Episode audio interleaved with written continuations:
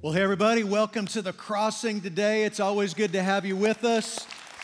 And uh, I want to take an opportunity to welcome all of those who are joining us as well the Crossing West Henderson, the Crossing St. George, our microsites, all those who are watching online. Can we give them a big welcome right now?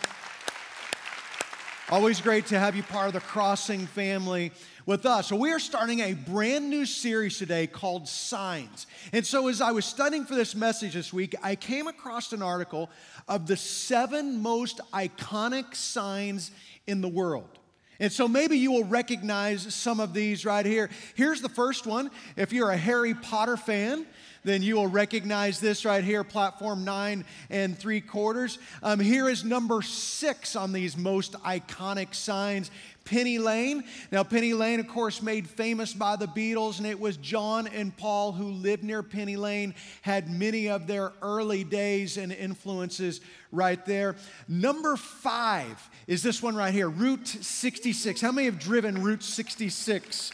Okay, a few of you, I grew up in Kansas, and Route 66 goes through Kansas, driven that a bunch of times. Number four is another one from London, the London Underground. So if you're trying to get around there, that this is an iconic sign. Number three comes from New York City. It is Radio City Music Hall. Anybody been to Radio City Music Hall? A few of you. And maybe you've seen this sign. You might recognize sign number two fabulous Las Vegas sign. You probably have taken your picture out there. And the number one sign, according to this article, I, I, don't know whether that's true or not, but according to this article, the number one most iconic sign is this one right here, the Hollywood sign. Originally, this was built for a subdivision called Hollywood Land. And then they took the land off, and it's just come to represent the glitz and glamour of people who make too much money. And so that's Hollywood right there. Well, here's the thing about signs signs do not exist for the sake of a sign, signs point to something. Although those signs are famous in and of themselves, the job of a sign is to point to something bigger than a sign. And that's what this series is all about. Over the next seven weeks, we're walking through the seven signs in the Gospel of John. The Apostle John, he arranges his entire gospel around seven miracles that Jesus performed. Now, people are always drawn to miracles. When Jesus fed the 5,000, they showed up the next day because they wanted another free meal. They're just like us. But it was never about the miracle. These miracles were signs that pointed to the identity of Jesus. And so, if you have your Bibles, I want you to turn to John chapter 2. I'll also have the scriptures up here, but let me just give you a little bit of background about this gospel right here. The Apostle John, he was one of the 12 disciples. And he and his brother James, they worked in their father's fishing business until Jesus came along and called both of them to follow Jesus. And they became part of these 12 who were always with Jesus. Now, John became part of the inner circle. There was three friends who were always near Jesus, but John became the best friend of Jesus. In fact, when Jesus was on the cross, he looked at John and he said, I want you to take care of my mother. And John did that for the rest of his life, which may explain why John is the only disciple out of the 12 disciples who didn't die for his faith. He is the last one to write his gospel. He writes the, the Gospel of John somewhere between 85 and 90 AD, so 55, 60 years after the resurrection. But John not only tells us what happened, he tells us why it happened. And at the end of his gospel, he gives us a purpose statement. Now, if you've ever been in school and you had to give a purpose statement, John is going to give us his purpose statement, and you'll see where the title of this series comes from. Here's what John says He says, Jesus performed many other signs in the presence of the disciples, which are not recorded in this book. Now, this book right here is not talking about the Bible. This is talking about his gospel. But look at this. It says he performed many other signs. These aren't the only miracles that Jesus performed, but these are signs that pointed to something. And he goes on and he says, But these are written, these signs are written that you may believe that Jesus is the Messiah, the Son of God and that by believing you may have life in his name. That these are not written so that you will know something about Jesus. This is not about information, John is saying. John is going to share with us his experience so that you might believe. And when you believe, he says that is where true life comes from. See, here's what John wants you to know is these supernatural events of Jesus. When he walked on the water, when he healed people, these were not just random acts of kindness.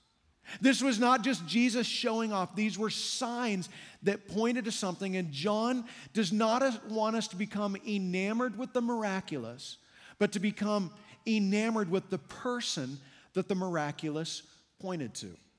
So today is sign number one, and this is water to wine. This is where Jesus changed the water into wine. And here's how it starts in John chapter 2. It says, On the third day, a wedding took place in Cana in Galilee. So I want to kind of get your bearing straight. I want you to understand just some of the geography of what's going on here. And so here's a map right here. You can see the Sea of Galilee right here. Here's Capernaum. This was Jesus' hometown during his ministry years. And Cana is right here. And Cana was three or four miles away from Nazareth, where Jesus grew up. So it's, it's highly likely that, that these are people who were friends, or maybe they were part of the extended family of Jesus' family. And so we see here in the next verse, it says, Jesus' mother was there, and Jesus and the disciples had also been invited to the wedding. We'll find out later that Mary is part of the hosting committee for this wedding. But Jesus and his disciples were invited, which means John, who gives us this story, was actually there. Now, I want you to notice there is no mention of Jesus' father. The last time that Jesus' father, Joseph, is mentioned is when Jesus is 12 years old and now Jesus is 30. And so he has died sometime in between.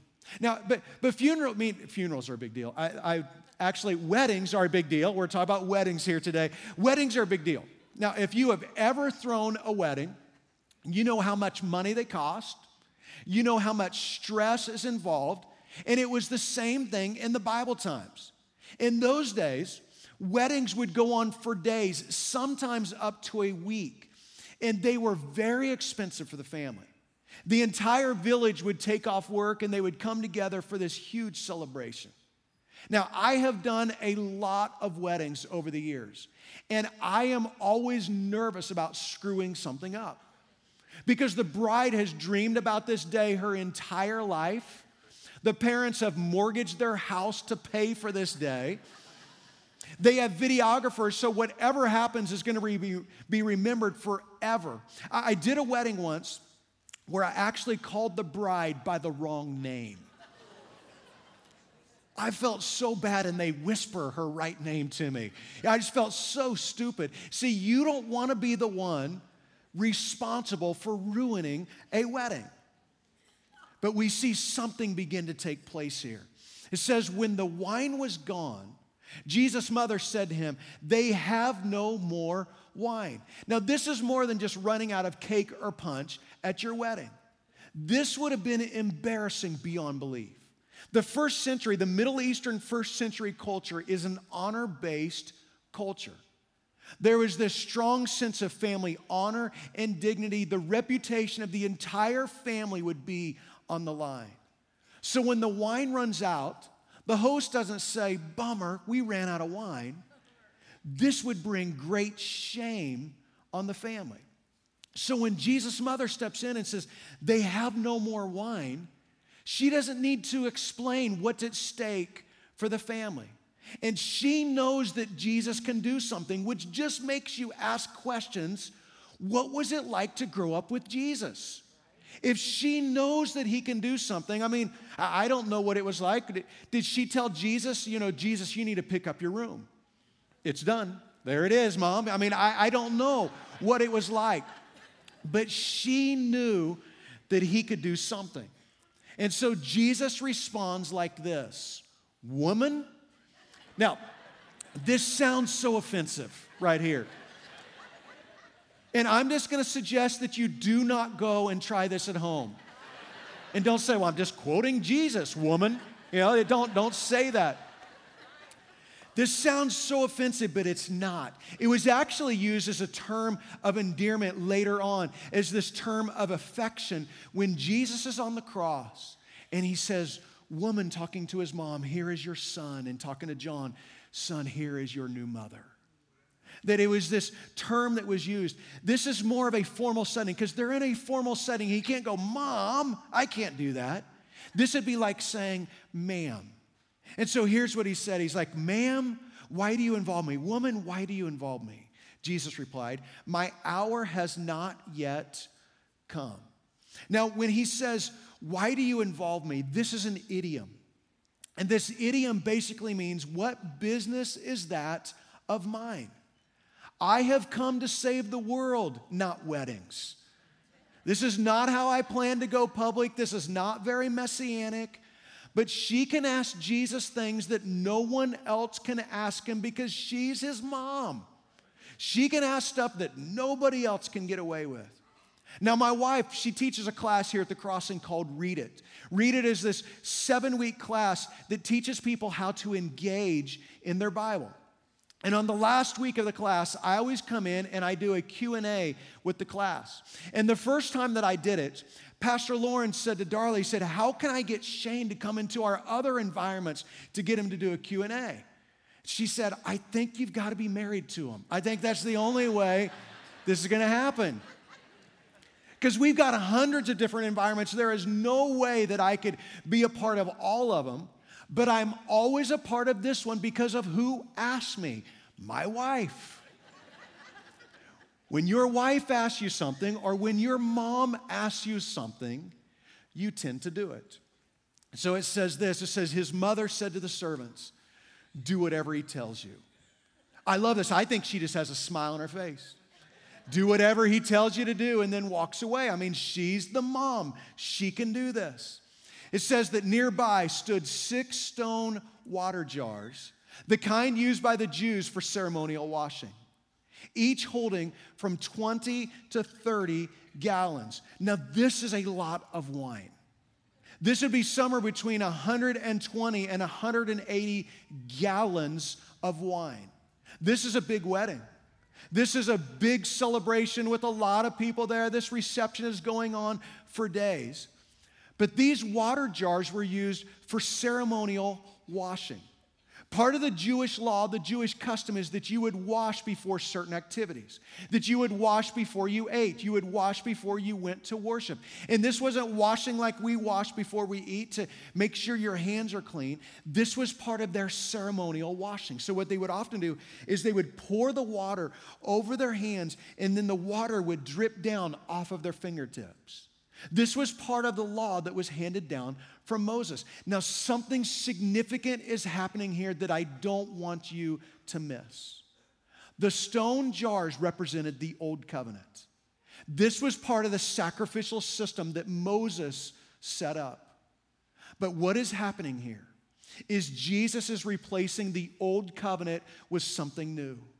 The old is going to come to an end, and he is going to replace it with a new covenant. You remember a few years later, the night before he's crucified, he will take a cup of wine. He will say, This is my blood. This represents a new covenant, the new covenant in my blood.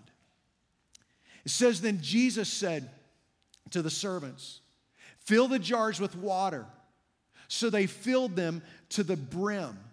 Then he told them, Now draw some out and take it to the master of the banquet. Now, the master of the banquet, he's like the head waiter. He's responsible for what is served. He's responsible for when it's served. He kind of keeps track that everything stays calm. If there's any unruly guests, then they, he takes care of them. He makes sure that nothing gets out of hand. It says, they did so. And the master of the banquet tasted the water that had been turned into wine. He did not realize where it had come from, though the servants who had drawn the water, they knew. Then he called the bridegroom aside and said, Everyone brings out the choice wine first, and then the cheaper wine after the guests have had too much to drink. but you have saved the best till now. So this head waiter, he pulls the groom aside. He's like, hey, hey, come over here. You know how this works. When everybody gets too tipsy, that's when you bring out the cheap wine because nobody cares what they're drinking at that point. What they would often do is that, that wine that, that brought out later on, they would water it down. But when people are drunk, they don't care. They don't care if it's all watered down. But here's what's happening that this is more than a miracle, this is a sign that something better has come. That Jesus is replacing the old with the new. And as he says, you saved the best until now, Jesus is the best. Jesus has come at this point. And then John summarizes the story like this What Jesus did here in Cana of Galilee was the first of the signs through which he revealed his glory. And his disciples believed in him. Believed in him. Now, John uses this word right here believed in him. In fact, John uses this word more in his gospel than all the other three gospels combined. That by the time John writes his gospel, the other gospels have already been out for years. He would have been familiar with them. But he wants everyone to know the reason that I'm writing this is not so that you will know more about Jesus. This isn't just more information. I'm not just giving you more things about Jesus. I'm writing this so you will believe in Jesus. And he's saying for us 12 disciples, when we saw that sign, we didn't believe something about Jesus, we believed in Jesus. We placed our trust in Jesus. Such a great story. Such a great story for us in this first sign that John gives us. But I have three applications for three groups of people. In this room right now, there are three different groups of people, and I have an application for each group in this room. Here's this first application belief is based on evidence. Belief is based on evidence. This right here is for those of you who are not yet followers of Christ. That you have questions, maybe you have some doubts. There are certain things that perhaps have stood in the way of you becoming a follower of Jesus. Maybe you've wondered if Christianity really makes sense. And so you're just starting to come back. You're starting to see does this make sense for you? Or maybe you're new in your faith. Maybe for you, you are new in your faith, and while you believe, maybe you were just baptized a couple weeks ago, while you believe, you don't know how to explain it to other people. You don't know how to articulate what has happened in you. There is a reason to believe. Christianity is not a just believe religion. Maybe you grew up with that. Maybe you grew up with the mindset don't ask questions, you just believe. Or if something was going wrong in your life, if you were having a struggle, people would say, Well, you just don't have enough faith. You just don't have enough faith in your life. Listen, we are never asked to have a blind faith. Christianity is based on evidence. John says, I'm going to give you some signs that point to Jesus being the Son of God. I want to show you this verse again, this last verse, because I want to show you the process of belief. Here's what John says He says, What Jesus did here in Cana of Galilee was the first of the signs through which he revealed his glory, and his disciples believed in him. So let me show you the process of belief. Here it is right here. That these signs they point to the identity of Jesus. These signs point to the identity of Jesus. He revealed his glory. And that is what we base our belief in. That when you see these signs in the Bible, they point to who Jesus really is. And then you're ready to put your belief and your trust in Him. See, John says this is how it worked for all of us. This is how it worked for all of us. And then he says, Here's my goal for you. Here's the purpose in me writing this gospel is but these signs are written that you may believe that Jesus is the Messiah, the Son of God, and that by believing you may have life in his name. We see this. These signs point to his identity. He's the Messiah, the Son of God, so that you can believe and that you can have life in his name, that there is a reason to believe. And here's what John knew John knew that trust is transferable. If I believe something, if I believe something, you are more apt to believe it. If I tell you the Cardinals just had a couple bad games, they're coming back, they are going to win this National League series, you might go, maybe, maybe not, but you might be more apt to believe because I did. Or if I say, you need to try out this restaurant, man, they have fantastic food. You will go there because I told you to go there. See, this is what John does. We are invited to believe in what happened based on the testimony of people who were actually there. John is saying, I've seen these things. With my own eyes, I placed my trust in Jesus. Now I'm writing these things so that you can trust him as well. Belief is based on evidence. Now, here's the second application. In this second application is for those of you who consider yourself followers of Jesus. This is for those of us who are followers of Jesus. It's this right here it's do whatever Jesus tells you to do. You remember in the story where Mary comes to Jesus and she says, They're out of wine. He's like, What do you want me to do about it? And she just tells the servants, You do whatever he tells you to do. When I did my son's wedding a few years ago, I wrote a wedding message based on this story right here in John chapter 2. I just thought that there is a lot that we can learn about marriage from a wedding that Jesus attended. Then I did the same message at my daughter's wedding this last year when I, when I performed her ceremony. And I've used it at, at many of weddings that I've done since that time. That this right here, this is the key to marriage. You do whatever Jesus tells you to do. You love the way that Jesus would love. You forgive the way that you've been forgiven by Jesus. You serve the way that Jesus served. And if you will do that one thing, if you will do whatever Jesus tells you to do, you will have the most amazing marriage imaginable. And this is the key to following Jesus as well. You do whatever he tells you to do. Then, when you look at the Bible, almost every time God does something miraculous, it starts with obedience. When you look at the heroes of the Bible, when you look at Moses and Noah and Abraham and Joseph and David, the reason that you even know those names is because of obedience. Because they were put in impossible circumstances and they trust God and they obeyed and they became part of God's story. And this is the life that Jesus is offering you as well. And maybe for you, maybe you need to take a look at your own life and just ask, Am I doing what Jesus has told me to do? See, you can't expect God to bless your life if you are living outside of God's will for your life. Starts with this obedience step. Here's this third application. This third application is for those of you who serve in any way. That you serve in the church, you serve using your gifts for God. And here's what I would tell you do not grow weary in doing good. Do not grow weary in doing good. Think about the servants in this story of Jesus. Jesus told them to go fill the stone jars full of water. That was hard work.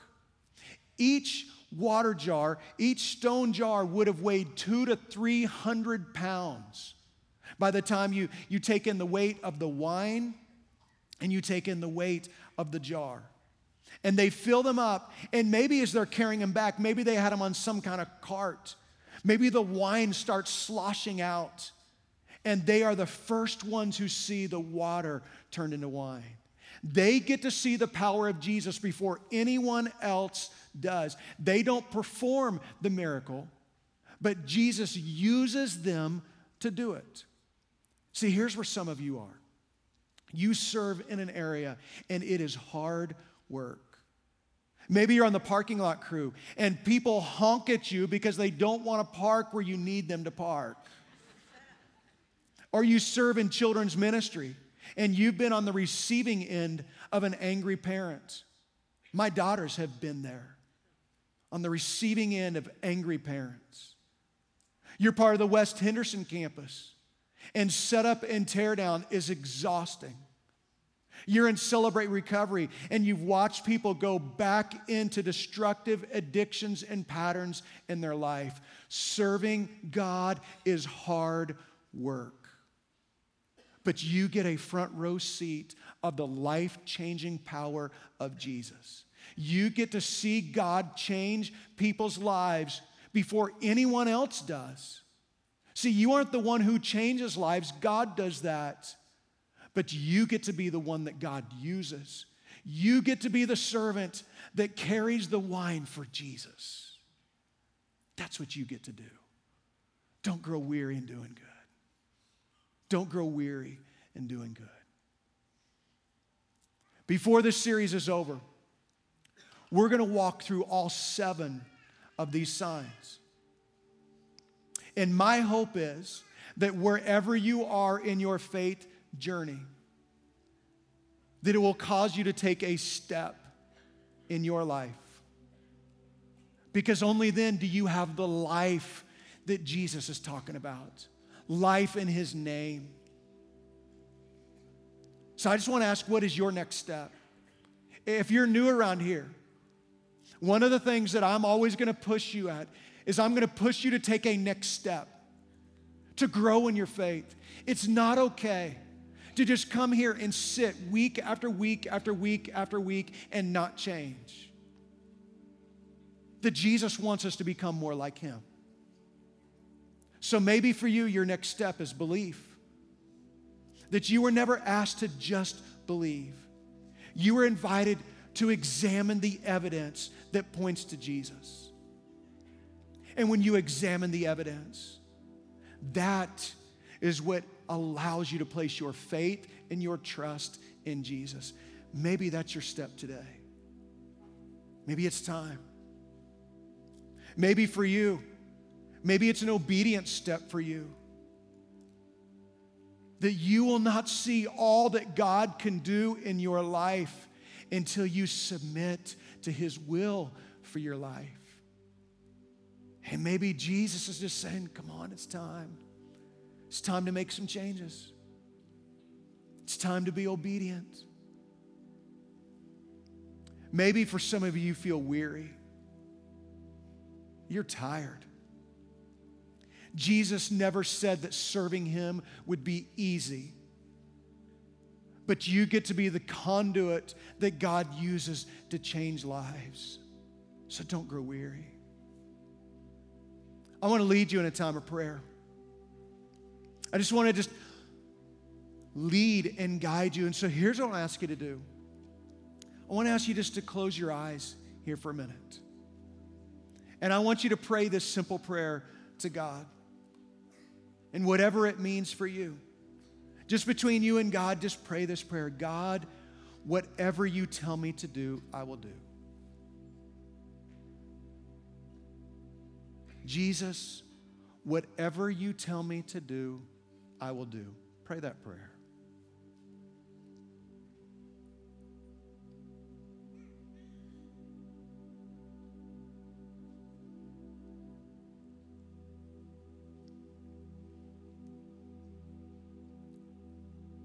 God, right now we come in humble hearts. And God, that's our prayer. That whatever you tell us to do, we will do. We want to be obedient. We want to have surrendered lives to Jesus. God, for those who might be struggling in their faith right now, God, I pray that you would begin to, to help them to see how you work, to see that there is a reason to believe in Jesus as the Son of God. God, for those who are followers of Jesus. And maybe there's just an area of their life that they know is not submitted to Jesus and they need to submit that. God, give us courage to do that today. God, for those who are weary, that serving you is, is not always easy. God, I pray that you would breathe life into them today. We surrender to you, we submit our lives to you. And we pray this in the name of Jesus.